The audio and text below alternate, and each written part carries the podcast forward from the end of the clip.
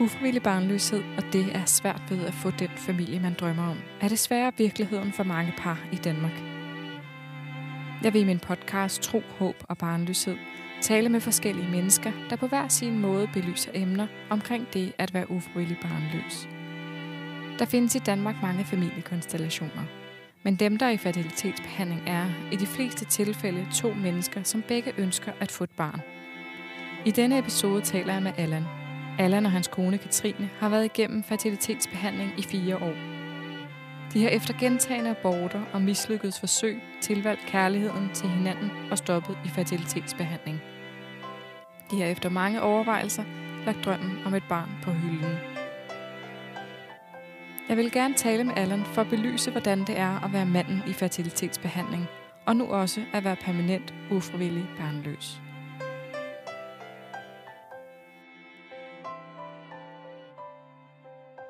Allan, tak fordi du vil komme i dag. Det vil jeg gerne. Jeg vil jo rigtig gerne høre lidt om, om din historie, og hvordan det er at være mand i, i det her, den her fertilitetsverden, mm. og, øh, og det, man går igennem som, som mand. Allan, kan du ikke starte med at fortælle lidt om, øh, om dig selv? Jo, jamen øh, som sagt hedder jeg Allan, og er 40 år gammel, øh, bor i Næstved og har været sammen med Katrine, min kone, i 16 år. Øh, vi har været gift i 11,5 hos os, der var det mest naturligt, det var jo bare, at vi havde været sammen i et par år, og jeg var ved at være færdigudlært som folkeskolelærer, og så smed Katrine øh, p-pillerne, og så tænkte vi, at jamen, så, så kommer det jo naturligt. Det er jo det, man hører fra ens venner og bekendte og familie. Ja. Øhm, men øh, det gjorde det bare ikke øh, efter et halvt år eller et år. Og så havde vi ligesom et bryllup, vi skulle fokusere på i 2009, og så havde vi så aftalt, at øh, nu lader vi det andet ligge, og så øh, fokuserer vi på vores bryllup, og så efterfølgende så starter vi op. Kan du huske, hvordan, altså i den her proces, inden I blev henvist til fertilitetsbehandling, kan du huske, hvordan du havde det, da det var, der gik de her måneder, hvor der ikke var sket noget? Altså, hvordan, kan du huske processen der? Jamen, jeg tror ikke rigtig, jeg tænkte så meget over det. Nå. Altså, det var bare sådan, når jamen, altså, vi var forholdsvis unge der, mm. øh, og havde styr på vores bryllup og, og sådan nogle ting, så vi, vi tænkte ikke så meget over, at Nå ja, men vi vidste jo godt, at nogle gange kan der jo gå to måneder, tre måneder, et halvt år eller et år før, for det er kvinden smider p-pillerne til, at hun bliver gravid. Øhm, så de tænkte, at jamen, det er jo bare en naturlig proces, kan man sige. Men det er jo klart, efter der, når der er gået et år eller plus et år, så begynder man jo at tænke, okay, hvad, hvad er der galt? Og er der noget galt? Og hvad, hvad er årsagen til, at vi ikke kan, kan blive gravid? Øhm, og så, så må vi tage den proces. Og så valgte vi jo netop så at sige, nu trækker vi lige et halvt år ekstra, og så starter vi den behandling, der skal igennem, øh, for ligesom at finde ud af, hvad er det, der er galt. Og det mm. starter jo meget stille og roligt med, at man selv kommer til læge og snakker om det, og så er der nogle indledende øh, undersøgelser, man skal igennem, og så, jamen, så kører det jo bare slag i slag. Ja. Øh, ja.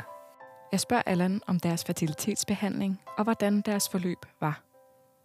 Jeg blev undersøgt øh, for min sædkvalitet, og den øh, lå, kan man sige, sådan en middel. Øh, det vil sige, at vi fik at vide, at jeg kunne godt blive far, men det ville kræve lidt. Katrine blev undersøgt, og hun fik at vide, at der var ikke noget ligesom der var galt der. Det var helt normalt og så helt fint ud. Og så startede vi hos vores øh, gynekolog her i Næstved øh, og får nogle insemineringer. Og det fik vi så tre gange, øh, eller det vil sige faktisk kun to, for den ene gang, der blev hun, øh, var der ligesom ikke noget at komme efter.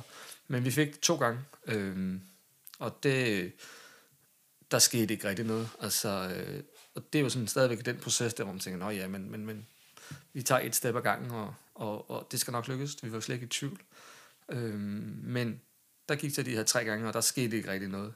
Og så blev vi henvist til Holbæk, hvor vi gik, øh, og vi var oppe og få samtale om, hvordan og hvorledes det skulle foregå. Og så øh, var vi i gang øh, med en almindelig hvad hedder det, kunstig befrugtning. Og øh, første gang, der fik Katrine taget, jeg tror det var 16 æg ud, og havde rimelig meget, var overstimuleret. Mm. Øhm, og det var ikke fint, hun overstimuleret, men det var fint, at der var mange æg i forhold til det. Og der blev så øh, befrugtet nogle æg, og der blev øh, sat to op hos Katrine, og, hun, øh, og resten blev så frosset ned faktisk. Og det var første sådan... Det var første, første gang, ja. ja. Øh, og der øh, bliver øh, Katrine faktisk øh, gravid med tvillinger. Og, øh, og vi var jo overlykkelige. Mm. Og det siger jo selvfølgelig sig selv.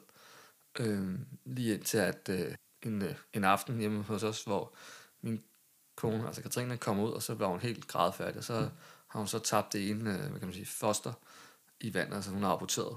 Øh, og vi vidste jo på det faktisk, det var, ikke det var tvillinger. Vi vidste mm. jo bare, at hun var gravid. Mm. og øh, så går vi ved vores gynekolog, og hun må jo så fortælle, at det er jo rigtigt nok, men så får vi den her glædelige meddelelse, at der faktisk er en til. Mm. Og så var vi overlykkelige. Og så går der en uge, så sker det samme igen. Og der, det er jo sådan en svær pille at sluge, ikke? Ja. Og, øh, men vi fortsætter. Øh, og anden gang, der sker der ikke rigtig noget. Og så kan man sige, øh, tredje gang får hun så sat de æg op, der er blevet øh, frosset ned. Mm. Øh, og der blev hun også gravid, men, men tager det ret hurtigt. Mm. Og så, øh, så går vi i tænkeboks. Og her der, der vi har haft et, hvad kan sige, en lille års tid med alt det her. Og vi går sådan i tænkeboks, og vi tænker lidt over, hvad, hvordan det er det her. Øh, Katrine har været meget sådan overstimuleret og været syg, og har faktisk indlagt en af gangene på, på grund af, at hun har været rigtig, rigtig dårlig og var tendens til en øh, blodprop, fordi hun ikke rigtig kunne tåle de her hormoner. Og så øh, går vi sådan og snakker om, skal vi, skal vi ikke. Øh. Men vi beslutter os for, at vi, vi tager en, tredje, en fjerde gang, kan man sige. Mm. Og, øh, og det, det lykkedes jo, og at Katrine blev gravid slut øh, oktober. Og øh, så var det verdens bedste juleaften, mm. vi kunne holde der, øh, og havde fortalt vores forældre det, som var med på sidelinjen hele vejen igennem. Øh, og vi når så til midt januar, hvor Katrine skal til øh, nakkefoldskallen der uge 12, 13. Og vi ser vores, øh, det lille foster vinke til os. Øh, men, men samtidig med, at vi ser det, så kan jeg bare se, at jordmoren sidder bare og kigger, som om der er noget galt. Mm. Og så er det jo bare, at, at der går noget op for os, at alt ikke er, som det skal være.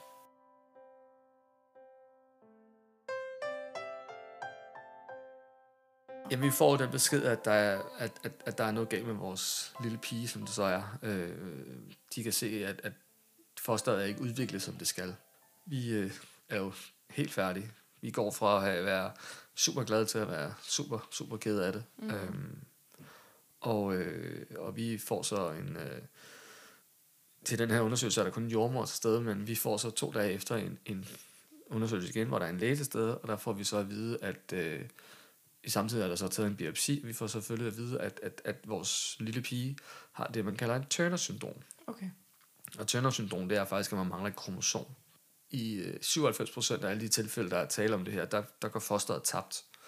Øh, og de kan se på de tal og de øh, biopsier og, og sådan nogle ting, at, at det vil ikke kunne klare det her. Mm. Øh, så vi får sådan indirekte at vide, at, at det, skal, det skal afbrydes. Det skal, hvad kan man sige, stoppes. Og øh, så får vi den endelige besked, det får vi faktisk på min fødselsdag i 2012. Mm. Øh, og der kan man sige, det var, det var noget af en rutsjetur, for at gå og være mega lykkelig til at være nede i kuldekænderne. Mm. Øh, så skal vi jo tage den beslutning. Skal vi afbryde, skal vi ikke afbryde? Altså alle anbefalede, alle prøver, alle gjorde det og sige, prøv at høre, det, det, det er det rigtige at gøre. Og der er det jo bare, det har man jo hammer svært ved selv at sidde og se. Øh, men vi valgte selvfølgelig at stole på, på lægerne og på videnskaben, og, øh, og valgte så at sige, at vi måtte afbryde graviditeten. Øh, og det gjorde vi så. Og hvordan øh, fik hun en, så fik hun en udskrabning af medicin, jamen, eller hvordan? Ja, men så, så foregår det sådan, fordi Katrine, eller hun var i uge 14 på det tidspunkt her, da det så var besluttet det hele, så skal man have en tilladelse til det efter uge 12 jo. Og det får man selvfølgelig alt andet lige. Øh, og så får man en, en, en pille, der går ind og stopper foster udviklingen af det, og faktisk fosteret ihjel, hvis man mm. kan sige det sådan. Og så dagen efter bliver man indlagt på øh, en underafdeling af fødeafdelingen, hvor man faktisk skal føde øh, det her foster, ligesom ja. en almindelig fødsel faktisk. Det er også meget, øh, altså må være meget hårdt at skulle stå side om side med, med gravide kvinder, som er klar til at få et, et levende født barn mm. ud, ikke? Og, øh, Absolut. Ja. Og hvad skete der så efter den her, øh, den her ja, afbrydelse af graviditeten? Jamen, der skete jo det, at, at man kan sige, at vi bliver indlagt øh, på en underafdeling af fødeafdelingen, og så, så får man jo, får Katrine sådan en, en pille hver 3. 6. time. Så er det jo i princippet bare vent til at se, hvornår det lille foster kommer ud. Øhm, det nogle gange går der 10, 12 timer, andre gange kan det dage. Her der gik der fra klokken 9 om morgenen, blev vi indlagt til klokken 8 minutter over 3 hvor, vores lille pige øh, kom ud faktisk. det er jo, nu har jeg ikke været med til en almindelig fødsel, men selve fødselen af den her, det er ligesom fuldstændig ligesom en almindelig fødsel, hvor der sidder en jordmor, og vandet går og sådan nogle ting. Øh, og så kommer den lille dødfødte bare ud i, i armene på, på jordmoren. Ikke? Mm. Og så så I hende, der... Ja, altså så så vi hende og fik lov til at holde hende begge to, Ja. og jeg klippede faktisk navlestrengen over os, så, så på den måde var vi en del af processen begge to.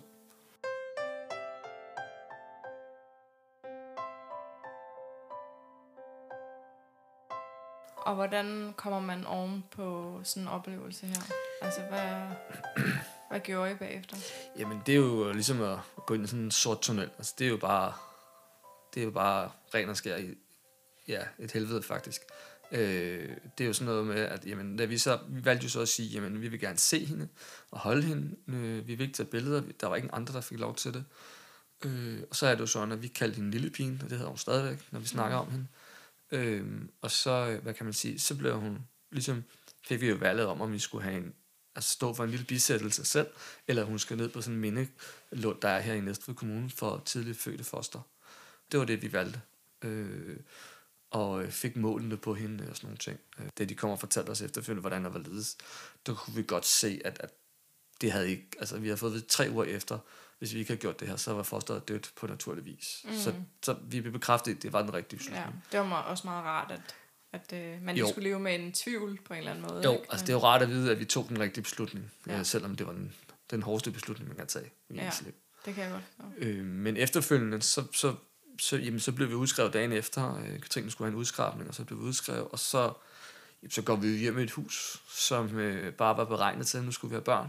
Øh, og det er jo bare, ja, mega hårdt. Mm. Øh, og Katrine var selvfølgelig sygemeldt. Øh, jeg tog på arbejde øh, et par dage efter. Øh, og, og havde egentlig også brug for at komme lidt væk og snakke med nogle andre af mine kollegaer, som var mega gode til at støtte mig og snakke med mig om den proces. Fordi det er jo ikke bare, det er ikke noget, man bare lige snakker over overnight og kommer over. Det er noget, en proces, som skal tage tid.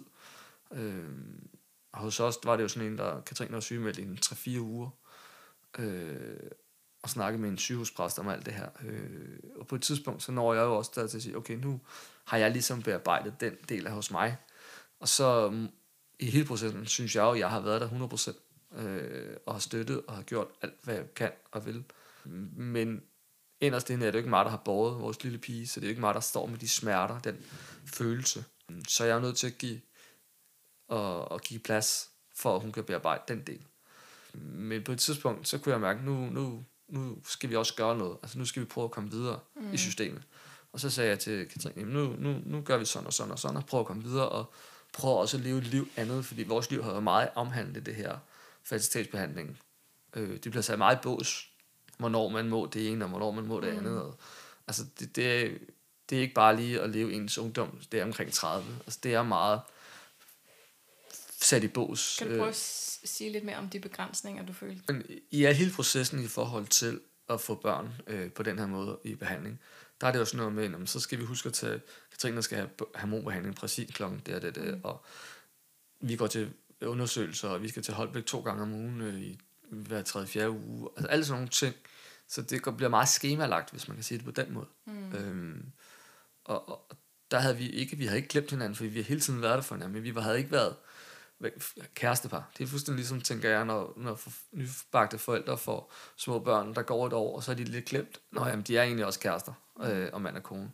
Så vi skulle lige genfinde hinanden på den måde. Øh, og det brugte vi jo så nogle stykke tid til, Ja. øh, og støtte hinanden. Øh, hvordan tænker du, at fertil- det her med at skulle være i fertilitetsbehandling, det påvirker den proces, så du egentlig sammenligner det med det at, at få børn? Hvordan, øh, Men det tænker jeg lidt, fordi det hele det skal sætte i system, og man glemmer lidt hin, øh, hinandens øh, følelser på den måde. Altså, vi var der for hinanden, og vi støttede hinanden, og vi, jeg var der hver gang Katrine skulle stikke sig selv, fordi det var hun ikke særlig, øh, jeg ved hedder sådan noget, øh, god til at trykke Ja, noget. ja. Øhm, og, vi, og, og vi snakkede meget, og i hele den her proces har vi været meget åbne i forhold til vores venner og vores familie. Øhm, men der er jo bare nogle tanker øh, og nogle følelser, som man ikke kan snakke med andre om.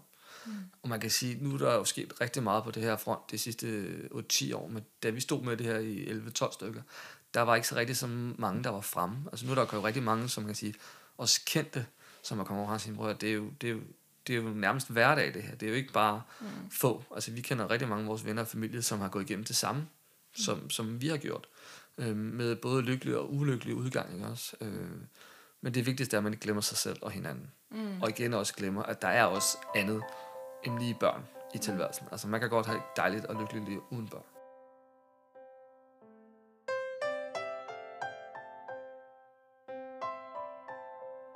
Hvad er det, der sker efter lille pigen her? Jamen, der sker jo det, at vi går og tænker, om vi skal eller ikke skal, og vi er til samtale op i Holbæk, og man kan sige, at det her det er så tredje fjerde gang, Katrine har, har mistet. Og vi får at vide, men vi kan jo ikke garantere, at Katrine kan blive godt igen, vi kan heller ikke garantere, at hun ikke kan. Øh, og vi går og tænker, at Katrine øh, øh, kan ikke rigtig forene sig med, at, at vi skal forsøge igen. Og så kan man sige, vi går i tænkeboks, og vi går sådan et halvt år, og vi glemmer alt, og så har vi sat sådan en, en lille års tid, hvor vi går og tænker over, skal vi, skal vi ikke forsøge igen? Øh, og så havde jeg bare, altså, jeg har 100% stået bag Katrines beslutning. Jeg sagde til Katrine, du må bestemme. Altså ikke, at jeg frelægger mig hvad ansvar, men det er din krop, og jeg står 100% inden for det, du vælger. Øh, jeg har bare et ønske om, at hvis vi træffer en beslutning, og når vi træffer en beslutning, så er det en bestandig beslutning. Og det havde jeg behov for, for at bearbejde den del hos mig, i at sige, at vi skal ikke komme og tage en beslutning nu, så går det tre år, så Nå, men vi kan jo også. Øh, men, men Katrine havde, var, var færdig, hun kunne ikke træffe en beslutning. Hun kunne ikke sige, nu er det nok. Og så måtte jeg sige, jamen, så synes jeg, det er nok. Fordi jeg havde været tæt på at miste Katrine i forhold til, at hun har været igennem alle de her behandlinger. Ikke kærlighedsmæssigt, men sygdomsmæssigt. Øhm, og jeg kunne se på Katrine, hun kunne ikke klare at have en nederlag til, rent psykisk-mæssigt. Mm. Og så valgte vi sådan i overensstemmelse med at sige, jamen, så er det sådan der. Og det var i 2013, vi ligesom tog en beslutning. Et års ja. tid efter. Og hvor lang tid havde I så prøvet på det tidspunkt? Der? Jamen, så har vi prøvet en fire år, ikke? Ja. Fire, fire og et halvt år. Og så tog I beslutningen om, at, øh, at I ville ikke prøve mere, så I var ikke ude i flere behandlinger efter lille pigen? Nej. Nej. Der har vi haft tre insemineringer og fire kunstige befrugtninger. Ja. Og hvordan, øh, hvordan var den proces i forhold til at skulle ligesom tage den beslutning? Altså kan du, kan du sige noget om, hvordan det var, og altså den her forberedelse, den her... Øh, de her følelser ind i dig selv om, om det var det ene eller det andet. Hvordan, øh, hvordan kom du frem til den konklusion? Du sagde lidt om, at, at du kunne ikke, øhm, ho, hvad kan man sige, holde ud og se på Katrine, hun havde det på den her måde, og hun var også, altså det var hårdt for hende. Mm. Men hvilke, øhm, altså hvad talte I om? Hvordan, hvordan kom I frem til det, at det var, I kunne få et godt liv uden børn? Altså det er sådan mere den proces, jeg godt kunne tænke mig lige at høre lidt mere om. Jamen, vi talte jo om det der med, at, at, at for os, der havde vi hinanden, og vores kærlighed til hinanden er så stor og så stærk, så det var der ikke noget, der skulle ødelægge. Og vi besluttede så, at hvis vi for eksempel forsøgte en gang til, vi kunne ikke vide, om det var lykkeligt eller ulykkeligt, men vi kunne vide, at, at, at jeg var ikke sikker på, at vores ægteskab havde holdt, hvis vi havde forsøgt en gang til. Og så, så valgte jeg kærligheden frem for børn, og det lyder sådan lidt mærkeligt, men, men jeg vil hellere være sammen med Katrine hele livet og have et godt ægteskab, end jeg vil få et barn, og så, og så ikke være sammen med Katrine, hvis det knækkede hende psykisk. Øh, og det var jeg bange for, og jeg var, ikke, og jeg var heller ikke sikker på, at det kunne lykkes. Øh, og så kan man sige, jamen, men vi valgte bare at sige, jamen nu er det nok. Øh, og så kan man sige, at vi, er helt, vi havde været lige fra starten af i alt det her snakket om, at hvor langt vi vil gå, øh, i også i forhold til adoption. Øh, og der var vi heldigvis begge to enige om, at det er ikke noget, vi vil kaste os ud i. Øh, vi valgte at sige, at vi, vi går hele vejen i forhold til det her, hvad vi kan stå inden for rent uh, sundhedsmæssigt og forsvarligt. Men vi skal også begge to være med mentalt og psykisk. Og der, der, der følte jeg, at det var vi ikke, hvis vi havde forsøgt en gang til. Mm. Og så valgte vi i overensstemmelse med hinanden at sige, øh, vi stopper, mens lejen er god, hvis man kan sige det på den måde. Hvordan, øh, hvordan har jeres liv været? Altså, tænker du nogle gange, gav hvordan det havde været med børn, og tænker nogle gange i de retninger, eller er, er det ligesom endegyldigt? Jeg tænker, vi tænker der stadigvæk over, hvordan det har været, og Lillepigen ligger jo op på, vores, på Mindelund, og vi tager stadig op til jul og til hendes fødselsdag, kan man sige. Øh, og, øh, og mindes stadigvæk, nu har hun været, vel, hun har været 8 år gammel, nu har startet i skole, nu har startet i børnehave. Altså vi snakker om hende på den måde. Øh, det er ikke noget, der fylder i vores hverdag i dag. Øh, vi er kommet over, øh, men det er jo også noget, der tager tid. Og vi tog jo en beslutning om, at vi havde blev gift i 2009 og købte hus i 2010, så vi har gjort ligesom, hvad der sådan, ligesom forskrifter, at nu skulle man have børn og købe hus og alt det der. Øh, og der valgte vi så at sige, at nu sælger vi vores hus, flytter i en lejlighed op i midt i byen, for ligesom at tænke på noget andet, så vi ikke bare har de der værelser stående tomme, som var beregnet til, mm. til børn. Øh, og har revideret vores liv, og sagt, jamen, øh, vi elsker at tage ud at rejse og opleve ud, og elsker at tage på restauranter, caféer og sådan nogle ting. Øh, jeg vil da sige, jeg har et godt liv i dag. Øh, jeg vil ikke fortryde mit liv i dag. Øh, men jeg vil da sige, den dag jeg ligger mig i min grav og lukker øjnene, der er der stadigvæk noget, der siger, jeg vil rigtig gerne have været far, men, men det er bare ikke den, det liv, vi havde nu, og det var bare ikke det, der var meningen. Mm. Og så kan man sige, jamen, øh, vi har heldigvis livet i dag, og vi står heldigvis sammen, og er stadigvæk gift, og har kåret til januar næste mm. år. Øh, og, og det var jeg ikke sikker på, at vi havde været, hvis vi havde forsøgt en gang til. Det, jeg taler med Allan om her, netop at træffe den beslutning om at stoppe med at prøve, må være sindssygt hårdt. Det er lige netop det, som jeg selv er bange for at skulle stå i en dag. Jeg kan slet ikke forestille mig den sorg, det må være at skulle se øjnene, at livet bliver uden et barn. Uden fødselsdage, skolestart, familieudflugter og alle de andre glæder, det vil bringe med sig. Så jeg forestiller mig, at når man træffer den beslutning, har man taget et valg. Et fravalg og et tilvalg. Tilvalget må være at prøve at se de muligheder, der så kan åbne sig i livet uden et barn. Man må virkelig have taget sit liv op til revision. Jeg er interesseret i at høre Allan om, hvordan det er at være mand i hele den her proces. Det bliver meget kvinden, kvinden, kvinden, og jeg vil rigtig gerne høre, hvordan det har været for ham. Altså, jeg har altid vil have børn, lige fra da jeg var teenager. Øh, jeg er folkeskole, jeg arbejder med børn, så jeg elsker at have med børn at gøre. Øh, og som sagt, jeg har aldrig været i tvivl om, at jeg gerne vil være far på et tidspunkt. Øh, så, så det er selvfølgelig også et nederlag for mig, eller for os. Øh, men det største nederlag er jo at se ens kone have det så rigtig, rigtig svært. Øh, I hele processen i forhold til at være inseminering og kunstig befrugtning og alle de ting, der nu skal igennem, og hormonbehandlinger og indsprøjtning og alt sådan noget, så, så tror jeg, at både Katrine og mig har været der for hinanden 100% og støtte hinanden, og alle undersøgelser, alt har vi været sammen om. Altså, der er ikke noget med, at den ene skulle gå til den ene eller den anden. Altså, vi har været der 100% for hinanden. Øh, og vi har taget de snakke, der skal over køkkenbordet, øh, ud og gå en tur. Øh, men der er selvfølgelig den der tanke med, at det er ikke mig, der har gået med det lille foster ind i maven. Mm. Øh, og der er jo en binding der, som, som manden ikke kan forstå. Mm. Men jeg har været lige så stor del af det, og har været lige så påvirket af det øh, følelsesmæssigt. Mm. Øh, og det, der ramte mig mest, det er jo at se ens øh, kone elsket have det rigtig, rigtig svært. Men, men det er jo klart, at manden står jo bare lidt bagved. Øh, jeg tænkte, min rolle i det her, det er at, at samle Katrine op, og være den støttende for hende, samtidig med, at jeg bygger og, og bearbejde min egen sorg. Fordi selvfølgelig havde jeg sådan en sorg selv, øh, og den skal jeg også bearbejde.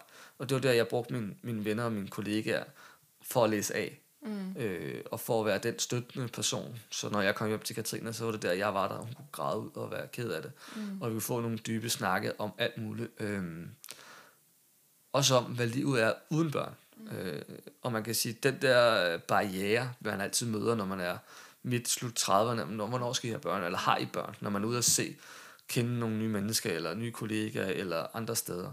Og det er sådan lidt den der proces i, man får altid at vide, når man øh, har I børn. Nej, men det har vi desværre ikke, siger jeg så. Nå, men det kommer nok. Det er sådan den der, så siger jeg, nej, men det gør det ikke i den her situation. Og nogle gange øh, fortæller jeg sådan bredt om det, og nogle gange så siger jeg bare, det lykkedes ikke. Øh, og det er alt afhængig af, hvem det er, og hvordan og hvorledes. Ja, og nu siger du, at du ligesom har talt med dine kollegaer om det. Øhm, så du har været ret åben over for at tale med andre mennesker om det. Absolut. Har du, øhm, har du mødt, at, at det har været svært for dig at ligesom skulle tale om? Har du mødt, at det var et tabu, det her? Ikke på den måde. Altså det, jeg mener i tabu, det er jo det der med, at man har en eller anden fordom om, at alle kan få børn. Det er det mest naturlige i verden, og det er det, vi er sat i verden til, det er for at reprocessere sig selv. Øhm, men man kan sige, at udviklingen er jo bare sådan, det, sådan er verden bare ikke i dag. Øh, der er jo flere og flere procentvis af de børn, der bliver født i Danmark og i resten af verden, der bliver født ved hjælp af en eller anden form. Øhm, og så kan man sige, jamen, så jo mere hvad kan man sige, udviklingen er, og jo større andel er, jo større emne bliver der også, og fokus bliver der selvfølgelig også på det. Men som du selv siger, der er altid stor, størst fokus på kvinden i det her tilfælde. Og, øh, og manden er der jo også lige meget, øh, hvor meget og hvor lidt han er står bag. Så er der en mand bag kvinden, øh, som også har en del af det her. Om det så er sorg eller beskytter gen over for sin kæreste kone, øh, eller hvordan det vil så er der en mand bagved. Og har også brug for at snakke om tingene. Øhm, og så er der jo selvfølgelig nogen, der kan være åben om det, og så er der nogen, der bare er lukket af og ikke snakker om det. Og det må man jo selv vurdere, hvordan man selv bearbejder den sorg, eller den øh, bearbejdelse, man skal. Øh, det vigtige for mig har bare været at sige, at jeg er åben om det, fordi jeg har ikke noget at skjule, jeg har ikke noget... For mig der er det det mest naturlige, det er at sige, at vi vil gerne have børn. Det lykkes bare ikke i den situation. Og så valgte vi kærligheden for hinanden. Øh, og, øh, og det vigtigste for mig, det er, at jeg har ikke fortrudt i dag. Jeg sidder ikke nogle gange og tænker, nå ja, men skulle vi have gjort? Og så kan man sige, selvfølgelig gør man det i nogle situationer, men, men, men, men jeg, har ikke, jeg har ikke fortrudt beslutningen. Mm. Jeg, jeg, jeg kan godt nogle gange tænke, at vi kunne også have, vi kunne måske også have forsøgt det, vi kunne også, men, men jeg står fuldstændig på mål for den beslutning, vi har taget, fordi vi har gjort det med overbevisning for, at vi var der, og vi ville være der resten af livet for hinanden, mm. og ikke uh, alene for nogen. Det her påvirker på flere planer. Man er ude til selskaber og bliver spurgt, om man ikke skal have børn. Det kan være et sårbart emne, og de personer, man møder, kan have svært ved at spørge ind. Og det kan også være svært for os, som ufrivillig barnløse, at finde ud af, hvordan man skal håndtere, hvis folk siger noget, som rammer en, fordi man er så sårbar. Jeg spørger Allan, om han har oplevet, at nogle mennesker har haft berøringsangst med emnet.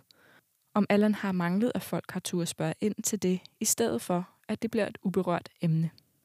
Jamen, det tror jeg, jeg har, men det er jo også en balancegang. Fordi nogle gange så er man i humør til at godt kan fortælle, og andre gange så gider man ikke, fordi det har påvirket ens følelsesmæssigt. Mm. Øhm, og det er jo rigtigt, det, det, det er jo også svært. Altså, men, men som jeg altid har sagt, hellere spørg, og så kan vi, jeg eller vi sige, det har jeg ikke behov for at snakke om i dag, fordi det påvirker os for meget. Øhm, men man kan sige, dem som vi kender, vores venner, vores familie, øh, og de nære kollegaer, jamen, de har ikke været bange for at spørge, for de ved, at vi har været åbne. Mm. Øh, og man kan sige, hvis de så accept, hvis vi så siger, at det, har, det er ikke lige det, vi skal snakke om det. Fint, så har de også accepteret det. Øh, men det er jo rigtigt nok, hvis man er i selskab med nogen, som ikke kender en, som ikke ved, hvem man er, og de så spørger. Og det er jo det mest naturlige at spørge. Det kan jeg også godt selv, hvis man er, har nogen, man sidder og snakker om, de der midt slut 30, nå jamen, og man kommenterer lidt, jamen, nå, jamen, har I børn, eller sådan noget. Det er jo mest naturligt, når man snakker om.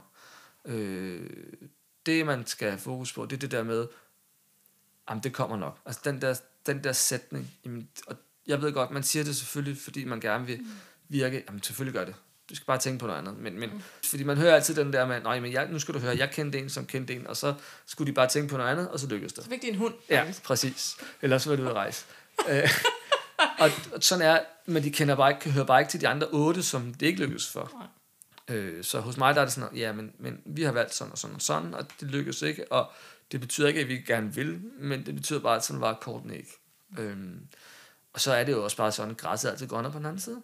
Øh, jeg har jo mange kollegaer og venner og familie, som tænker, ej, hvor er det også bare lækkert, at når de kan sove længe i weekenden, fordi de har ikke nogen børn kommende og hoppende ind i sengen klokken øh, 7 om morgenen og, og sådan nogle ting. Ja, jeg vil elske at have det, men, men det har jeg ikke. Øh, og så er det jo klart, så har man et helt andet liv.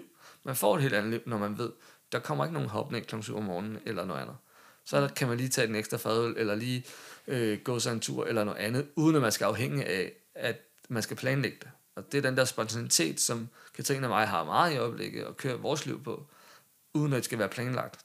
Mm. Øhm, på den måde. Og det er jo, sådan er græs. Altså græs er altid grønner på den anden side. Mm. Det man har, det har, kan, og ønsker, det kan man ikke få, og så er det, det man har, det vil andre have. Mm. Og sådan er det jo.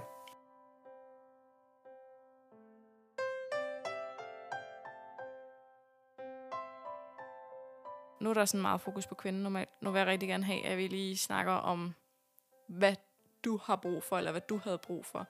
Hvordan, øh, nu sagde du, du snakkede meget med, din, med dine venner om det, fordi så kunne du være klar til at hjælpe Katrine på den måde. Øh, men hvordan, hvordan var I der for hinanden, eller hvordan var Katrine der for dig? Kan du huske det? Jamen, man kan sige, at Katrine var der jo for mig på den måde, at, at, at, at hun tog åbne sig op og være ærlig. Øh, og det tænker jeg jo, det er det vigtigste. Og det vigtigste er også, at man ikke skubber den anden væk. Altså, jeg tror, der er mange kvinder, der prøver at lukke sig inde og sige, nej, jeg skal ikke, manden skal ikke komme for tæt på. Øh, men at man er ærlig over for hinanden og siger, hvor der var, i dag der er det sgu lidt svært. Jeg har også siddet og grædt og været rigtig, rigtig ked af det, øh, når vi i nogle situationer. Øh, og der er Katrine der for mig, og det samme gælder omvendt. Øh, men at man er åben og ærlig, og også accepterer, at man takler det anderledes. Øh, der er jo ikke nogen kvinder, der takler det på samme måde, og der er heller ikke nogen mænd, der takler på samme måde. Men at man er åben for hinanden og siger, hvor der er, han har brug for at takle det på den måde. Det kan være at gå en tur, løbe en tur, få tankerne på en led. Det kan også bare være at sidde og græde for sig selv en time, eller bare være der og høre, hvad man siger. Øh, og sådan gælder det selvfølgelig omvendt. Så det vigtigste for mig, det er at være åben og være der for hinanden. Mm. Og, og lytte til, hvad man siger. Mm. Øh, ikke nødvendigvis være enig, for det, det, det behøver man ikke at være, men bare lytte og erkende, at det er svært.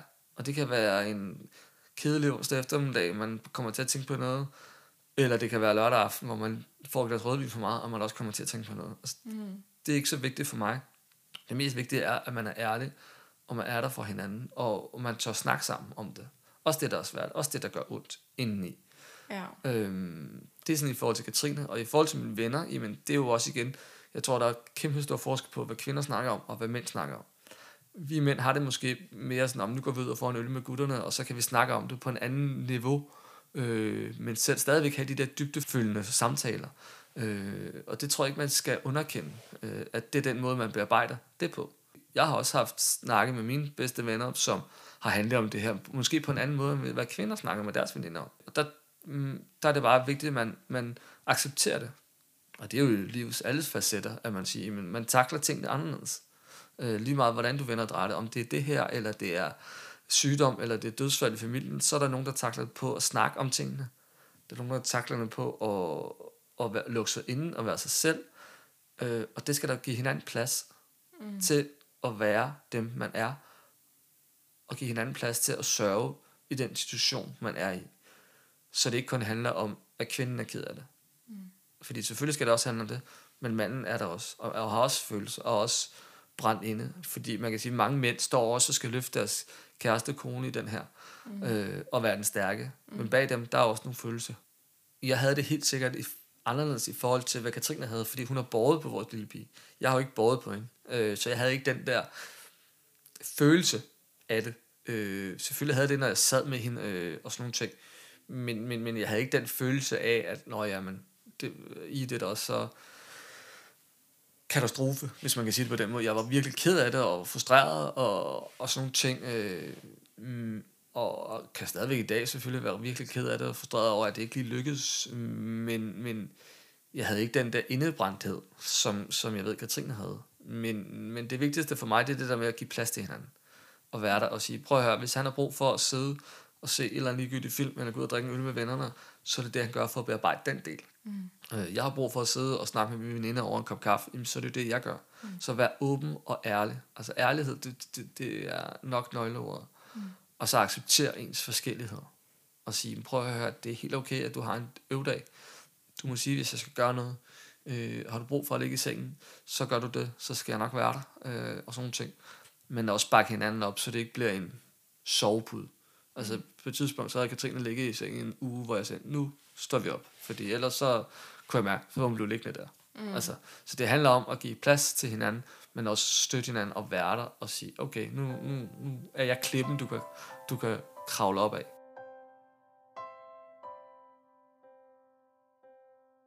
Hvordan med maskuliniteten og sådan noget, blev den, følte du den ligesom blev ramt i det her den her proces? Mm, nej, det tænkte jeg egentlig ikke så meget over. Nej. Altså der var jeg mere, det, der var mine følelser, der var inde der. Mm. Øh, og selvfølgelig kan man godt, alt afhængig af hvem man snakker med, sige, at det går nok. Men man, man har jo altid nogle, nogle, nogle situationer, hvor man takler sine følelser anderledes, og man er tryg i, derhjemme eller sammen med sine venner, og så har man det, når man er ude blandt øh, andre mennesker. Ikke? Altså, øh, det, jeg har også øvet af, det kan jeg stadigvæk have her 7-8 år efter, hvor man siger, ja, det er også bare øh og lige kommer til at tænke på hende, eller og sådan nogle ting. Og så er der nogle dage, det fylder noget, og man lige får sådan en minde, eller sådan nogle ting. Og så, så kan der gå måneder, hvor jeg, eller øh, halve år, hvor jeg ikke lige tænker over det, fordi nu er det også så lang tid siden, men det er jo klart, jo længere tid der går, jo længere tid begynder det jo også at sige, jamen, det er jo en, det er jo en del af mig, og vi vil ikke glemme hende. Altså, vi har stadigvæk scanningsbilleder af hende, og vi ved præcis, hvor lang hun var, og hvad hun målte, og hvornår hun blev født, og sådan nogle ting. Øh, og det vil vi altid huske. Mm. Men, men, men, men det er ikke sådan noget, vi dyrker Nej. hos os. Nej. Jeg synes, det er rigtig fint, det her, du tager fat i, også med, med de her følelser, man skal være ærlig. For jeg tror faktisk, det der, det der kan være udfordringen hos mange. Altså hvis jeg tænker tilbage til øhm, de aborter, jeg har haft, så har øh, min følelse indeni været sådan, om jeg dur ikke som kvinde, jeg, jeg fungerer ikke, jeg kan ikke holde på det her, jeg kan ikke udvikle mm. det. Det er mig, der er noget galt med. Det er mig, det handler om det Mm. her, ikke? Øhm, og det er jo lidt sådan en, eller det har det i hvert fald været for mig, sådan lidt en, på en eller anden måde en, en flov følelse, eller jeg har været sådan skamfuld over, Mm. at det her, det kunne jeg ikke. Og der var så mange andre, der kunne det, og så har jeg nogle gange sagt til Frederik, jamen, øhm, jeg forstår godt, hvis du gerne vil have dine børn, så må du gå ud og finde en, der kan give dig nogle børn. Mm. Øhm, og der siger han jo altid sådan, det vil jeg jo selvfølgelig ikke, jeg vil jo Nå. være sammen med dig. Og det, det har været en svær øh, en for mig at forstå, fordi den her kærlighed til, jeg ved godt, det er et barn, der ikke eksisterer endnu, men, men tanken eller følelsen mm. omkring at, at skulle have det her barn, mm. det er jo enormt stort. Mm. Hvordan, øhm, kan du prøve at sætte nogle ord på det her med, at du har også nævnt, at jamen, du vil hellere have, at jeres kærlighed skulle, skulle kunne holde, mm. end at øhm, prøve at gå helt derud, hvor der kunne potentielt, det kunne mm. potentielt gøre, at I blev skilt. Men jeg har jo haft det på samme måde. Altså, hvis, hvis, jeg ikke, jeg, hvis det ikke var Katrine, der skulle være mor til mine børn, så, var der, så skulle jeg ikke have børn. Altså, og sådan er det. Øh, fordi Katrine havde også, nej, så jeg kan jo heller ikke give dig det, du gerne vil have. Øh, så siger det er jo ikke det, det handler om. Det handler jo om, at jeg vil have børn med dig. Det handler ikke om, at jeg vil have børn. Øh, og jeg vil have børn med dig, fordi det er hende, jeg elsker. Øh, og, og det kunne ikke lade sig gøre i den situation, vi nu var i. Jamen, så har vi et liv omkring og uden børn. Øh, og det betyder ikke, at vi ikke elsker vores nivøer i æser og vores venners børn, og er legeonkel og tante, og forkæler dem, og jeg ved ikke hvad. Øh, og man kan sige, jeg er omgivet af børn til daglig. Så, så Du får jeg af børn. Jeg får, I hvert fald nogle situationer får jeg min lyst styret, ikke også? Øh, men, men det handler jo også bare om, der er forskel på, hvordan man rammer det her, og hvordan man, man, man kommer over på den anden side. Og det er jo der, hvor jeg tænker, øh, det skal man jo acceptere, lige meget om man er mand eller kvinde i det her, så skal man acceptere, enten så, så lykkes det, eller også så lykkes det ikke. Og forhåbentlig lykkes det for de fleste mennesker. Men der er jo bare nogen, det ikke lykkes for. Og så skal det bare ikke være et tabu, øhm, at, man, at man ikke lykkes det. Mm. Øh, og jeg hører jo mange, der siger, jamen, Nå, men hvad får I så jeres liv til at gå med? Jamen, så gør vi sådan og sådan og sådan. Vi gør jo det, som alle andre gør, når de har deres børn er flyttet fra redde og flyttet hjemmefra, og de skal leve deres egen ungdom. Jamen, det er jo det, vi gør nu. Øh, men vi elsker lige så meget at være sammen med vores venner og familie med børn, som vi gør det uden børn. Øh, og vores hjem er altid åben for børn. Lige meget om, om, om det er nogen på 2-3 år, eller det er nogen på 15. Øh, og det, det, det er jo det vigtigste for mig. Det er jo ikke at afsondre os ens familie og venner, øh, men være der i de situationer, men det kræves.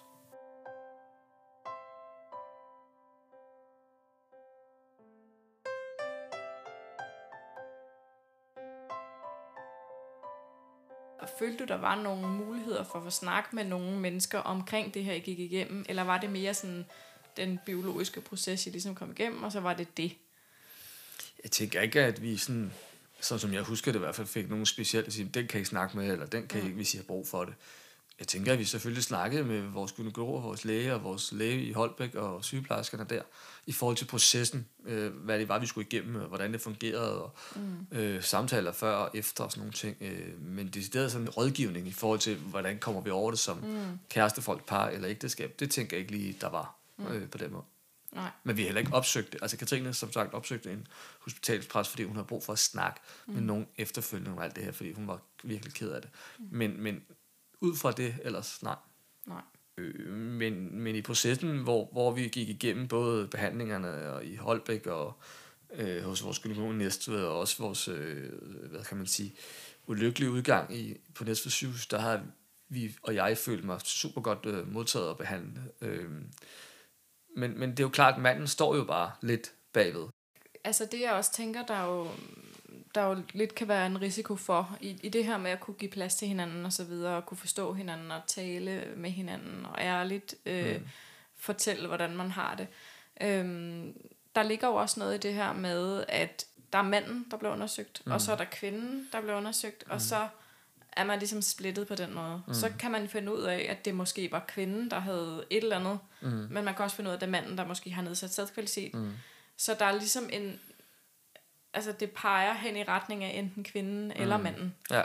Og nogle gange så er der jo ikke noget. Hvordan var det der for jer? Fordi nu sagde du, Katrine, hun havde jo ikke, øh, der, der kunne de ikke finde noget, så Nej. det måske var, var ligesom dig. Ja. Der var, hvordan taklede I det? Jamen, man kan sige, vi- i vores situation var det jo sådan, at jeg havde nedsat sædkvalitet. Øh, og så kan man sige, Katrine, uden fra det, vi synes, hun har været igennem, så kan man sige, hun har måske haft svært ved at holde på, på fosterne. Øh, Øh, men, men man kan sige, det vigtigste i hele det her, da vi startede, der, så valgte vi at sætte os ned og sige, at vi skal ikke bebrejde hinanden for noget.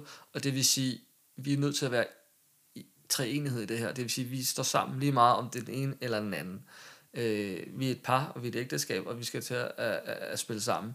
Og lige meget om det er den ene eller den anden, så, så skal vi ikke pege fingre hinanden, for det får vi jo ikke noget ud af.